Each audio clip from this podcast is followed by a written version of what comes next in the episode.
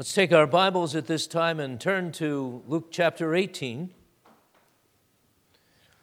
and verses 9 through 14. Jesus, in this context, is instructing the disciples in discipleship. And we've been considering this instruction of Jesus on discipleship from the perspective, especially of Matthew 19. But Matthew 19 omits this uh, parable of the Pharisee and the publican, which we don't want to miss for different reasons of which I'll speak. Luke 18, then, in verses 9 through 14, we'll read the well known parable of the Pharisee and the publican. Hear the word of God. Also, he, Jesus, spoke this parable to some who trusted in themselves that they were righteous and despised others. Two men went up to the temple to pray, one a Pharisee and the other a tax collector or a publican. The Pharisee stood and prayed thus with himself God, I thank you that I am not like other men, extortioners, unjust, adulterers, or even as this tax collector. I fast Twice a week I give tithes of all that I possess. And the tax collector, standing afar off, would not so much as raise his eyes to heaven, but beat his breast, saying, God, be merciful to me, a sinner.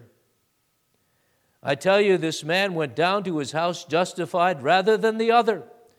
For everyone who exalts himself will be humbled, and he who humbles himself will be exalted. Thus far, we read this parable of Jesus of the Pharisee and the publican. May God bless it because he's speaking to us, and we need to be blessed in the knowledge of the gospel that's brought out in this wonderful parable. But to start, I want to remind you that we celebrate today Reformation Sunday as a celebration of the Reformation of the 16th century, which we call the Protestant Reformation, and the wonderful results of that. We are heirs of God and heirs of the blessings that He's given to the church, not the least of which, great among those blessings, is the Protestant Reformation. When we think of what God did in the 1500s, in Germany and Switzerland, and, and then later on in England and so on, in all of Europe and beyond, we are amazed. For there was a return to doctrine that had been buried by all of the trappings and the what's called the sacerdotalism, the priestly worship of Rome in the Roman Catholic Church. The solas meaning sola scriptura, scripture alone, salvation by grace alone, through faith alone, in Christ alone, and to the glory of God alone. Those five solas. Little is it known and recognized and appreciated, even though, that there was far more uh, consequences to all of the world for, uh, due to this Reformation, as the Reformation was uh, going on in the 1500s, there was this recognition that um, by, by many that there were societal effects of this. It was a reformation of society. It was a reformation that was taken, and the solas that were taken to nations, even to America. And pilgrims evading the, uh, the religious persecution were the fa- fathers of our country. And today, the effects of the Lutheran and Calvinistic Reformation and the Reformation on the British Isles is amazing and lasting. We ought to be thankful for that. The doctrines and the effect on society and nations, so that there is some resemblance to a society that is something that is worked of God. Uh, to be sure, we're not seeking that we have this carnal society, but it's a great thing when we can have reminders of God. Say, for example, written in the architecture of the, of the White House, not only, but of many of the buildings and the uh, institutions of Washington, D.C. But the greatest thing, of course, is the reformation of the soul. And that's what we want to talk about today. The Reformation would never have happened if God had not worked in the souls of people to live and die for truth and the truth as it is in Jesus. I'm referring not just to Luther, but to those before him. We're beginning to see the light of the Word of God, though they could hardly see it. It was a dark time. But there was one such as John Huss, and I'm reviewing this for edification, has to do with our sermons. John Huss, who championed the truth of predestination long before John Calvin, who saw the truths of grace where the Roman Catholic Church was not. John Huss, who saw the truth of sola scriptura long before it was one of the solas of the Reformation. John Huss, who was burned at the stake for his views in challenging the church. And there was John Wycliffe, champion of the English Bible, and others, even in the Roman Catholic uh, monastery, who were champions of devotion and calling for reform. Then there was Luther. And Martin Luther was worked in by God as he was teaching Romans to his students, and he was worked in by God in the heart to be a fire, to light the fire of Reformation in Germany and all of the world. This is the heritage we have of the Reformation. We need to celebrate this. And, beloved, today we would celebrate this as we always do by going to the Word. We want to go to the Word today, and this, and not only in the morning but in the evening. Celebrate what God does in hearts. To celebrate where it all begins: the reformation of the soul, the formation of Christ in the soul, understanding of mercy. And this we shall do, God helping us, so that there might be among us reformation today.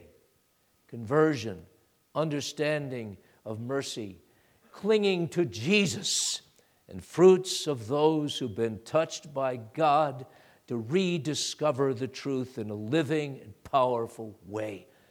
May God bless us at Sovereign Grace Church, those who may be hearing, for a true reformation of soul and of church to the glory of God want to consider the, the, the parable of the Pharisee and the public. I four points. And the first is that these are two men presented here the Pharisee and a publican, representative, I shall say, of all men. Then, two prayers that they make. Then, two answers. And finally, two with a T O, to you. It's striking that Jesus, or this, this parable, is introduced by the phrase in verse 9 also he spoke this parable to some who trusted in themselves that they were righteous and despised others. This parable comes to you and to me. May we hear it. So we have two men, two men. I'm just going to go through in these first three points contrasting men, contrasting prayers, contrasting answers. You have a Pharisee. You know Pharisees were? Jesus takes aim at them throughout the New Testament. His life on earth was a contesting against the Pharisees, the Sadducees, the Herodians, and everybody else, but the Pharisees were especially his enemies in debate, not only, but in the spiritual warfare. Pharisees were those who were the cream of the religious crop in Judaism. And they were the ones who were to be commended for trying to stem the tide of Romanism, Greek and, and Roman culture, and so that the church of the day, the Jews, could be kept pure. And they were those who were the, the holy men and the, the holy ones who, who led the people into the knowledge of the law with the scribes and they would teach this, and, and they would demand things even that the Bible didn't. So Jesus comes to the Pharisees because they were religious, but not only, but because they were religious in, in a self righteous sort of way. And they didn't They weren't looking for the Messiah that Jesus is, and they weren't looking for a kingdom that Jesus would establish, and they were not trusting in mercy that Jesus says he comes to show. This one, this Pharisee, is, is noted for his being really the first Roman Catholic. That's what I'm going to call him. The first Roman Catholic who did works of supererogation. What does that mean? Works that were over and above what were required by the law. And so he says, I am not like other men, extortioners, unjust, and adulterers, or even this tax collector. I fast twice a week, and I give tithes of all that I possess. Now, that's the works of supererogation, the works that qualify to merit for God uh, before God, but even perhaps for others, I suppose, who would witness these works and who would pay homage to a Pharisee. This one, after all, tithed over and above what the law required, which was a tithe of the produce of the land. He says he gives tithes or a tenth of all that he has, not just the produce of a certain season. And then he fasts twice a week. Well, the Jews, according to Leviticus, were called to fast once a year, and that is on the Day of Atonement. Perhaps there's other times, but I couldn't find them, but at least once a year in the celebration around the atonement. This one fasts twice a week. And what we're told by the, the, the knowledgeable in these things of Jewish tradition is that this one was following the oral tradition of the Jews of the day which was that Moses ascended on, uh, to Mount Sinai to receive the law on, say, a Tuesday, and came down on a Friday. And so that now we ought to celebrate those days when he received the law and came to give the people the law and fast. So, two days a week, maybe Tuesday and Friday, he would fast. He wouldn't eat, children, that's what that mean, means, or perhaps not drink from sunset to to sunrise or sunrise to sunset of a certain day. So, what, in other words, he was doing was just showing how good he was, how faithful to the law and to God, so that he was this quite a guy. His works were what he trusted in. The Old Testament law required certain things. He could meet the requirements. Why, he could even do more than God Himself required. Well, what this was was all pride. And this Pharisee is representative of the proud. And he is all consumed by himself, as the prayer will show presently, and so much so that he divided the world into two camps him, himself and those like him, and all the rest who were not like him and even were far worse than he was. That's why it says that Jesus is speaking to this parable, uh, this parable to some, some who trusted in themselves that they were righteous and they despised others. So these were those who, by their works, uh, thought that they condemned all of those who didn't do those works and who were even like this um, publican that he glances out afar off, who were. Um, those who transgressed the law of God. Well, this man represents people of all the world. I would present for your attention. This is the man of Adam, who, in one providence or not, is born into a covenant Jewish home, who adds to his sin a religious form of sin. In Adam, all die, in Adam, all are proud, and Adam, all think that they can do what they want and that they are as God. But this man, he is this religious one who says, In the name of God, I am very great. And thanks God even for making him very great and greater than others. He is filled with I, the ego, and he is congratulating himself and not really praying to God, as we shall see. So basically, here's the self sufficient one. This is the Pharisee. And then there is the publican or tax collector. Notorious were tax collectors, and these were no doubt Jews, many of them anyway, who would, on behalf of the Romans, who had control of the society at that point, behalf of the Romans, they would collect taxes and they would, because they were sinful, also try to fleece the people. They had a reputation for this. They would bribe people and they would um, try to be maybe as the IRS and uh, as like a bloodhound and search out whatever penny we can get from the people. And this was all bad according to the Jews of the day. They despised the publicans, the tax collectors of the day, the IRS people. Well, this one was such. And note, this is all that's said about him is these tax collectors, and everybody who's hearing Jesus would know what that meant. This nefarious fellow, this, this evil man, this one who's no good, who's not even worthy to stand in the temple, at least so near to the holy place, he's just afar off. He's a tax collector. But in distinction from the Pharisee, he is a humble man. In fact, he is someone who just cries out in his prayer for mercy, beats his breast, and says, God, be merciful to me, a sinner. That's all we know of this man. He's a tax collector, but he's a humble tax collector. He's not thinking of himself. In fact, he's one who's worked in by the grace of God. This is evidently the case because he actually prays and he's actually justified by God. He's one who has been visited by grace. And when Jesus speaks of this tax collector, he is speaking of a graced man. The other man, the Pharisee, hasn't had grace shown to him. He's still in himself, still in Adam, for all of his being a covenant person, a Pharisee, a religious leader of the Jews. This one needs mercy and knows it. He's the kind Jesus came to call because he came not to call the righteous, but sinners to repentance. Here's the man. Here's a graced man.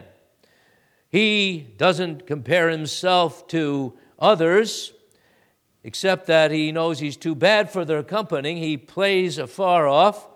All he knows that he is on the other side of the wrath of God unless he has mercy shown to him. What a man!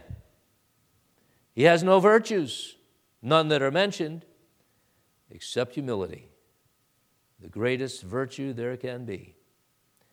Among us all as well, humility. The ability to acknowledge that you're not the bee's knees, you're not the king, you're not the queen, you're not royalty, you're just a sinner. That's it. understand that, beloved?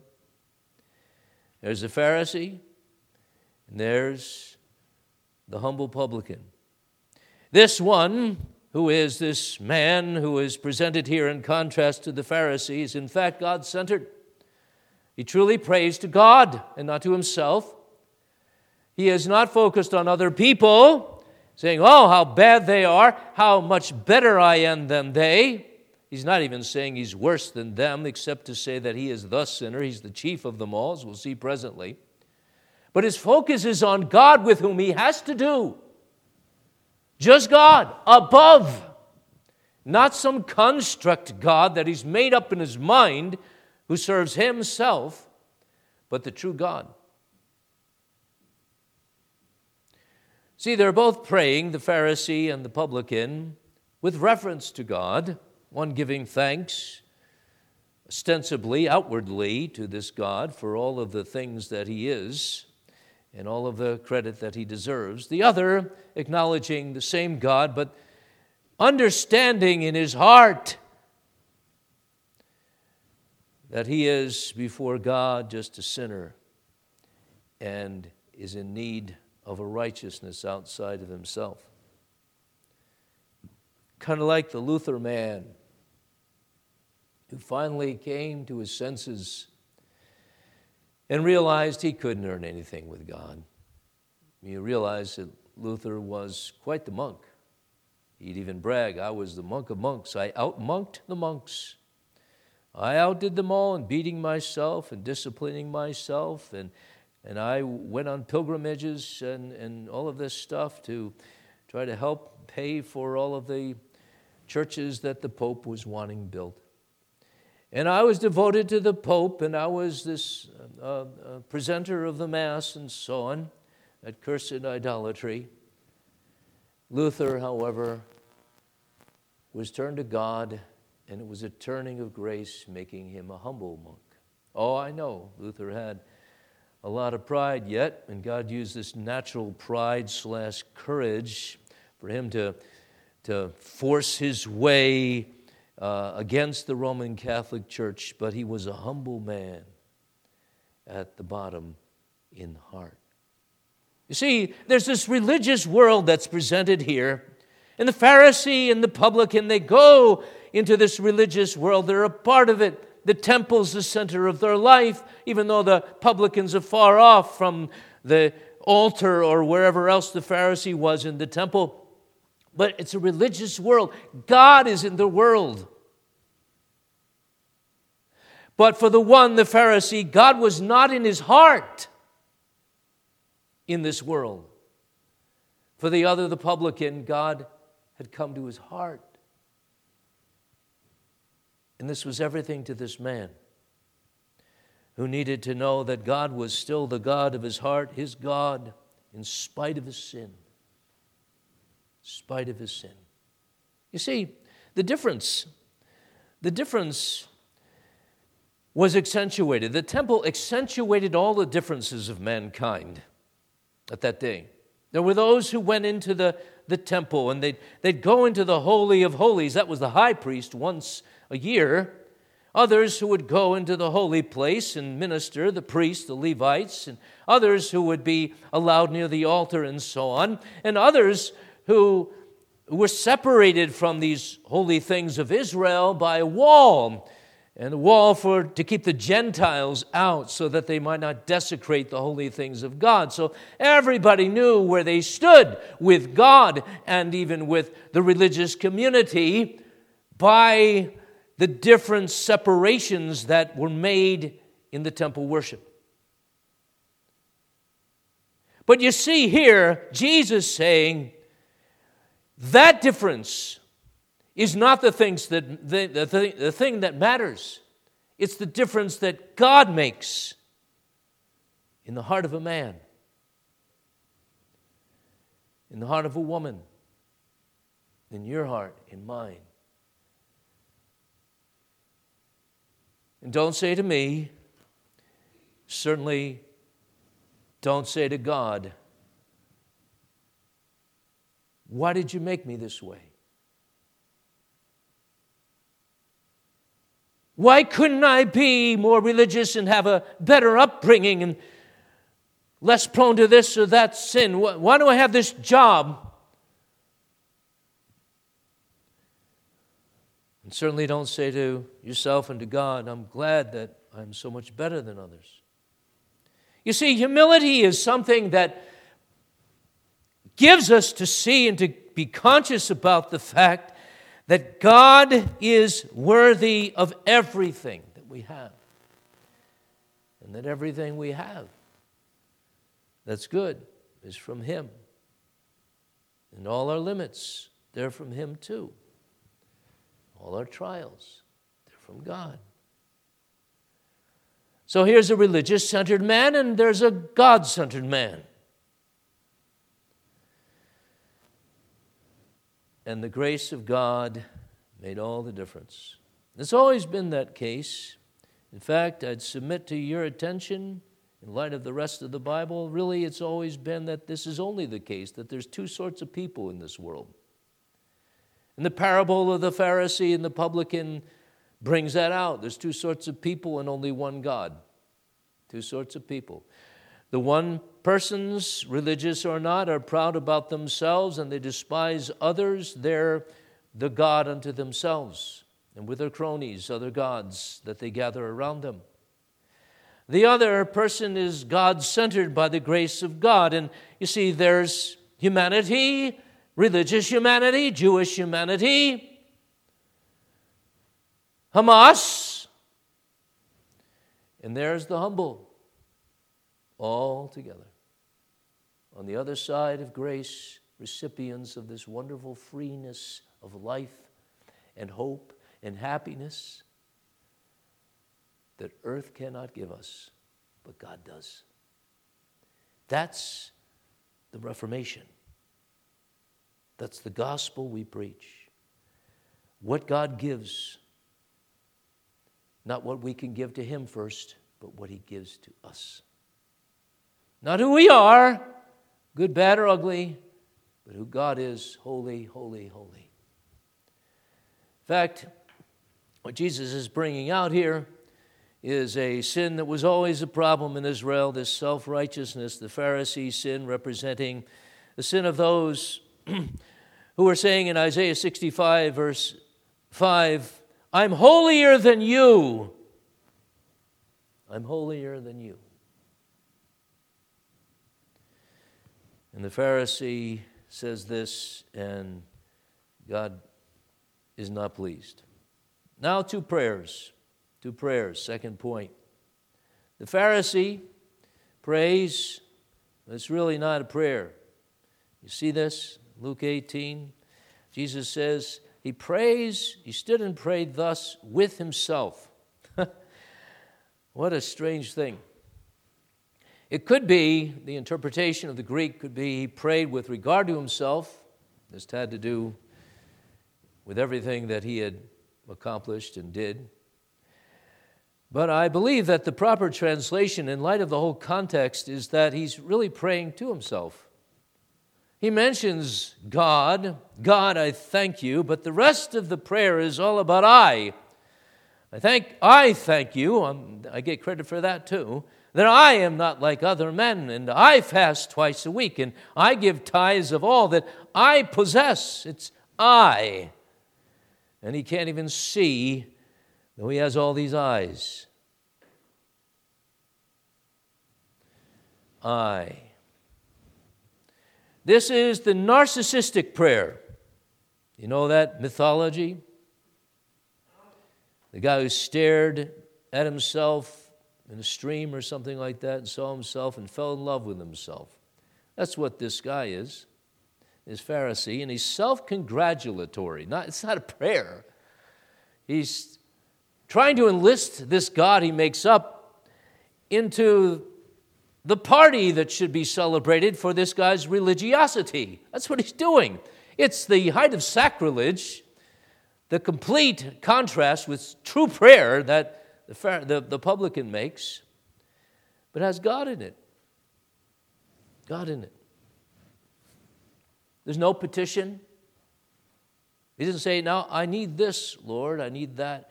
He just said, This is what I have, this is what I've attained.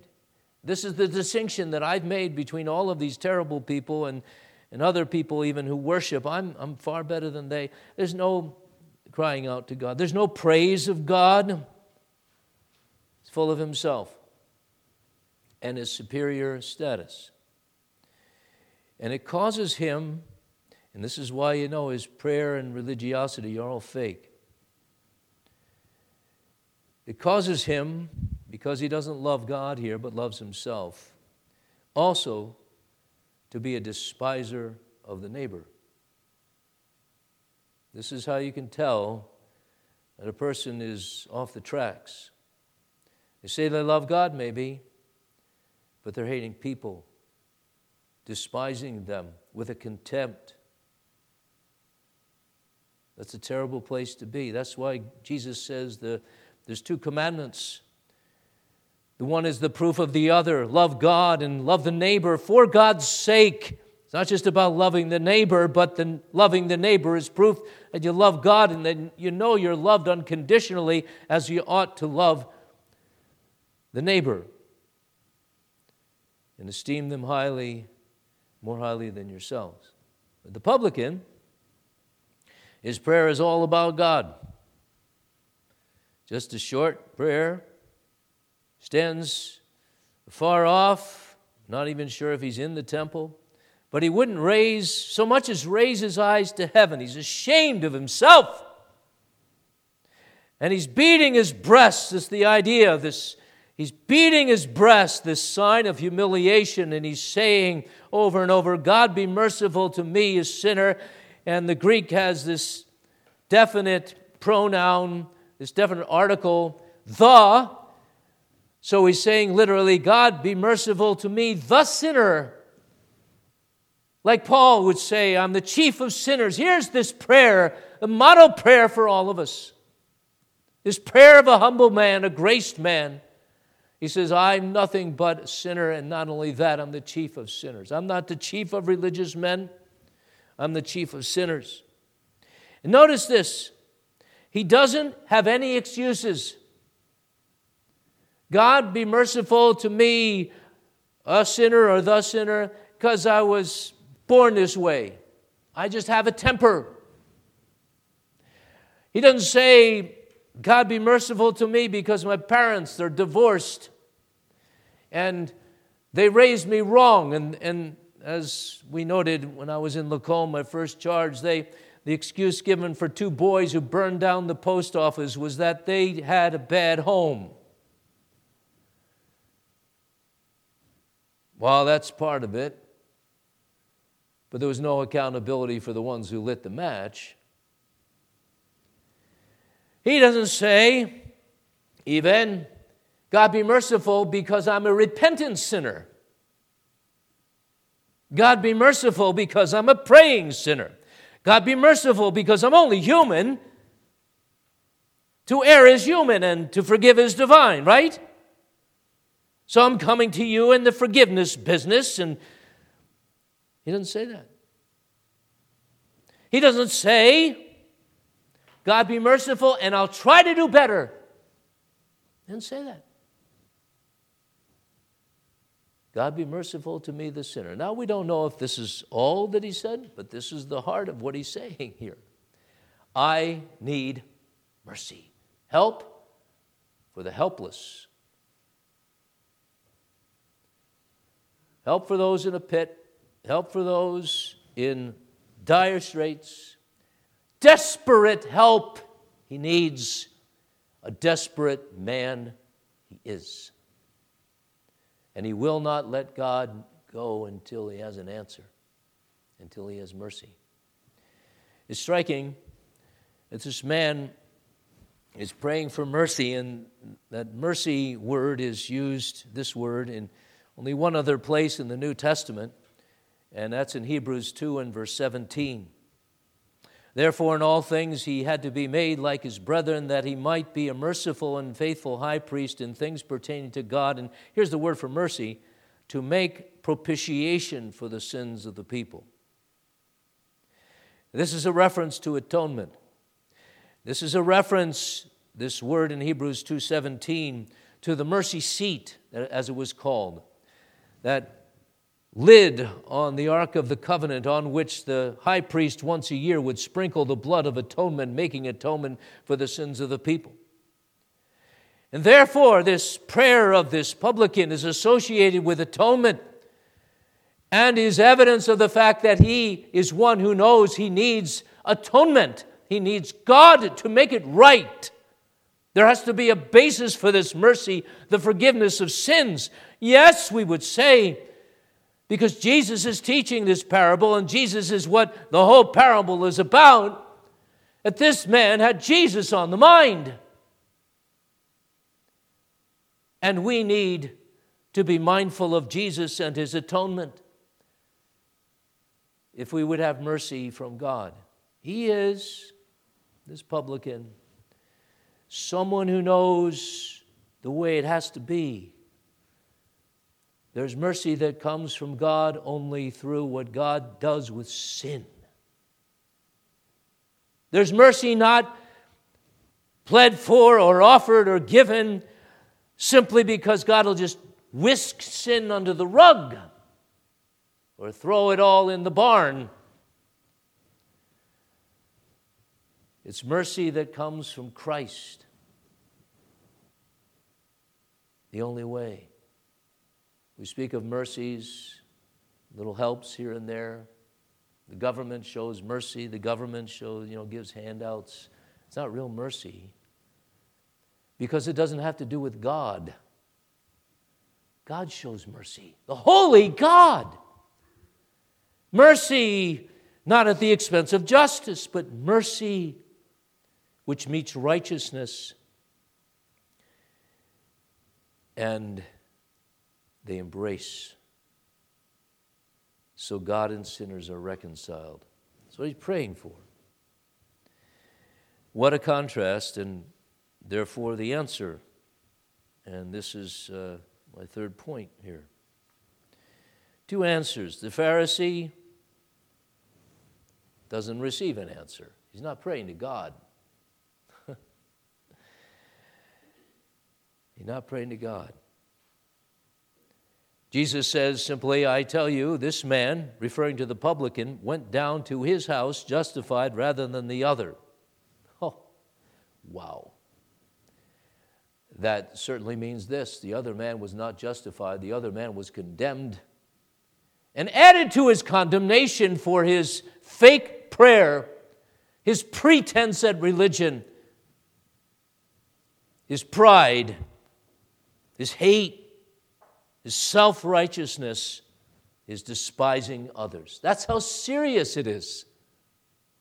That's how serious it is in the church of Jesus Christ when we do these things, these religious things. And our heart is not in it, but our pride is all over the place. You go to your home,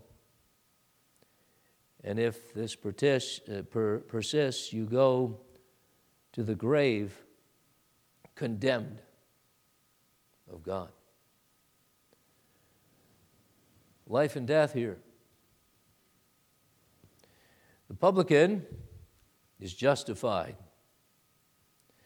Now, people like to say here that this publican is justified because he prayed and because he was a real religious man.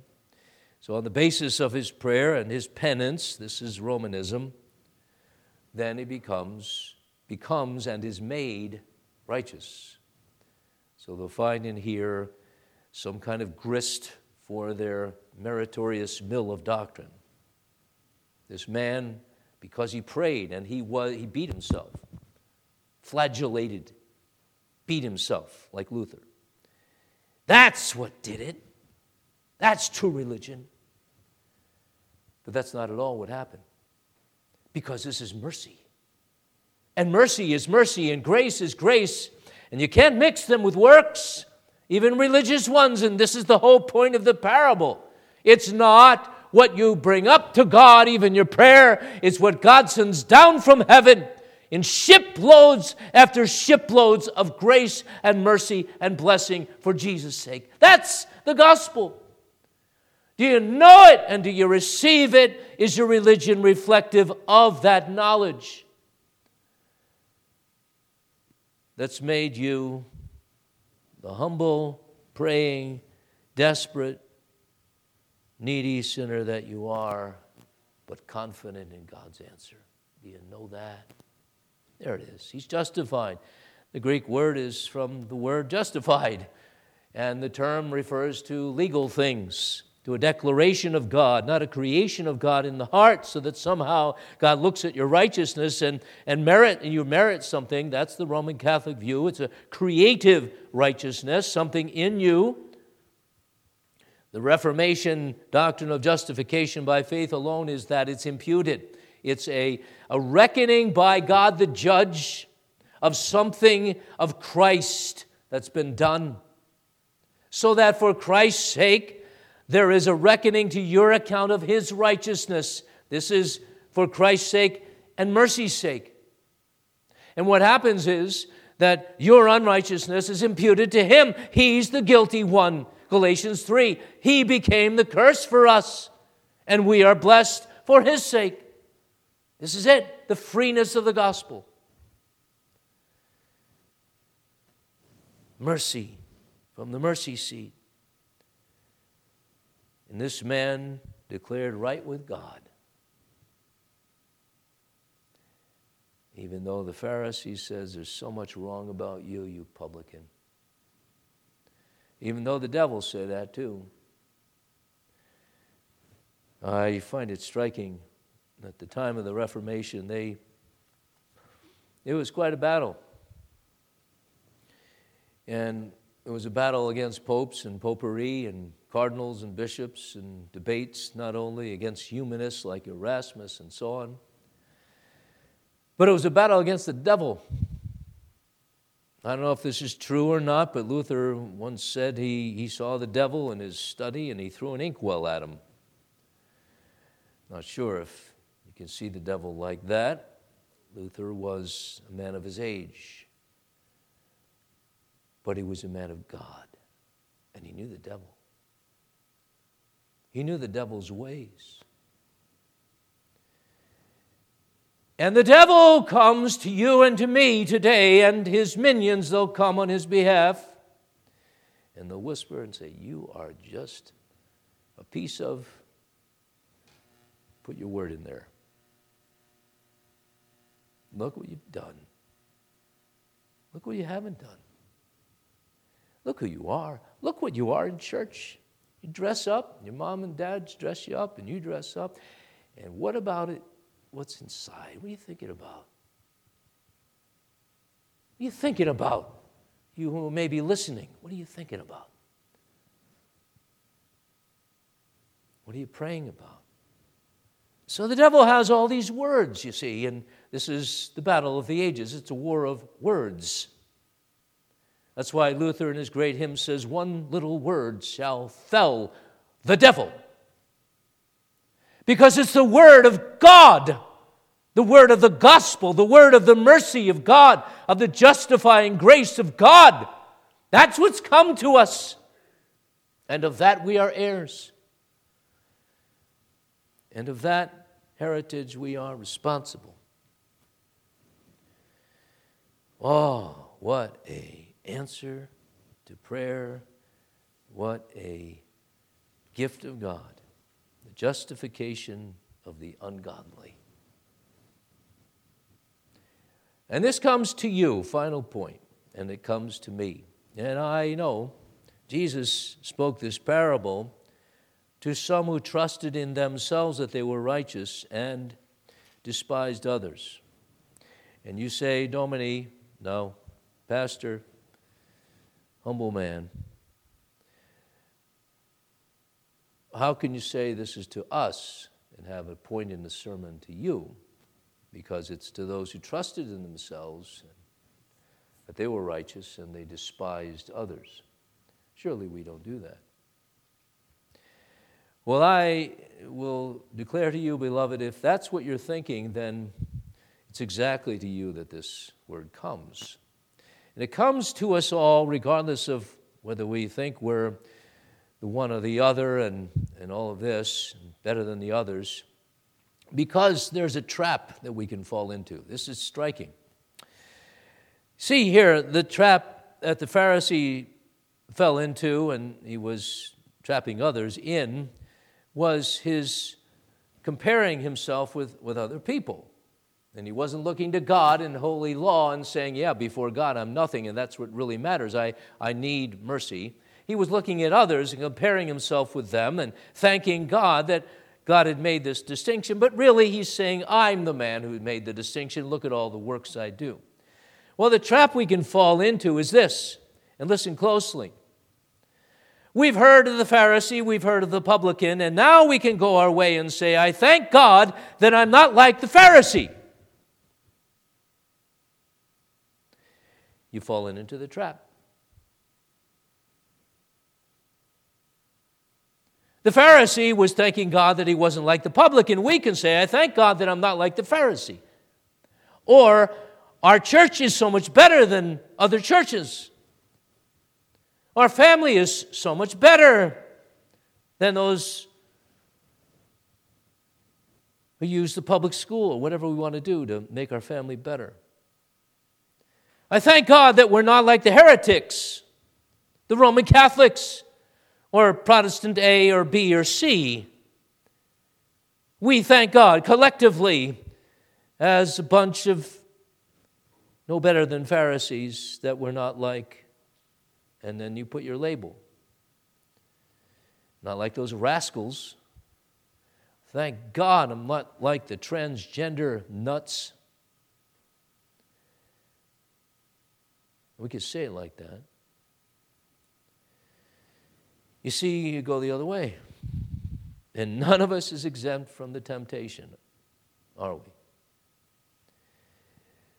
So, with the parable is truth and something that's to humble us.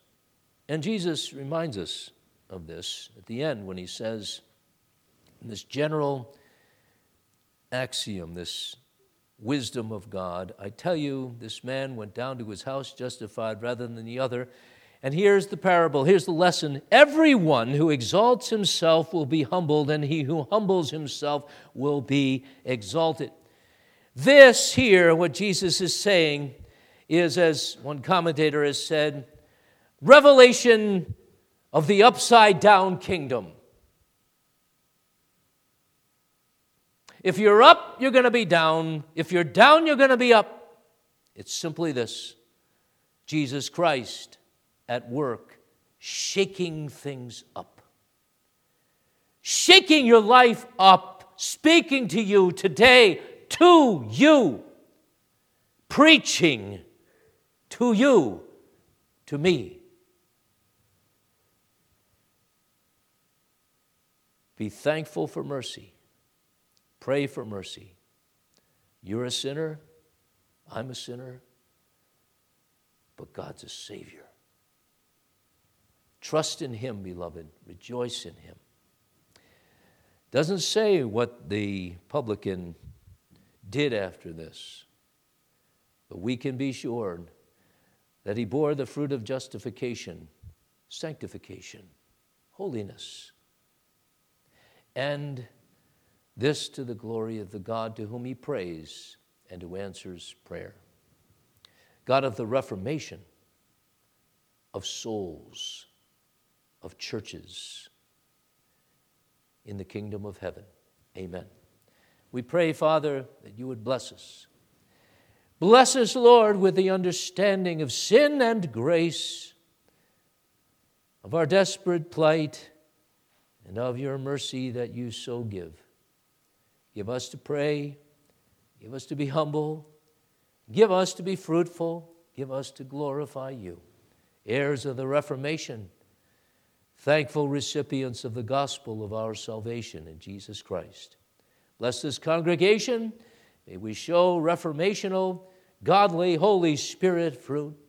Fan the flame of our devotion and give us, Father, to be those who are on fire for the glory of our God in Jesus Christ revealed, for whose sake we pray. Amen.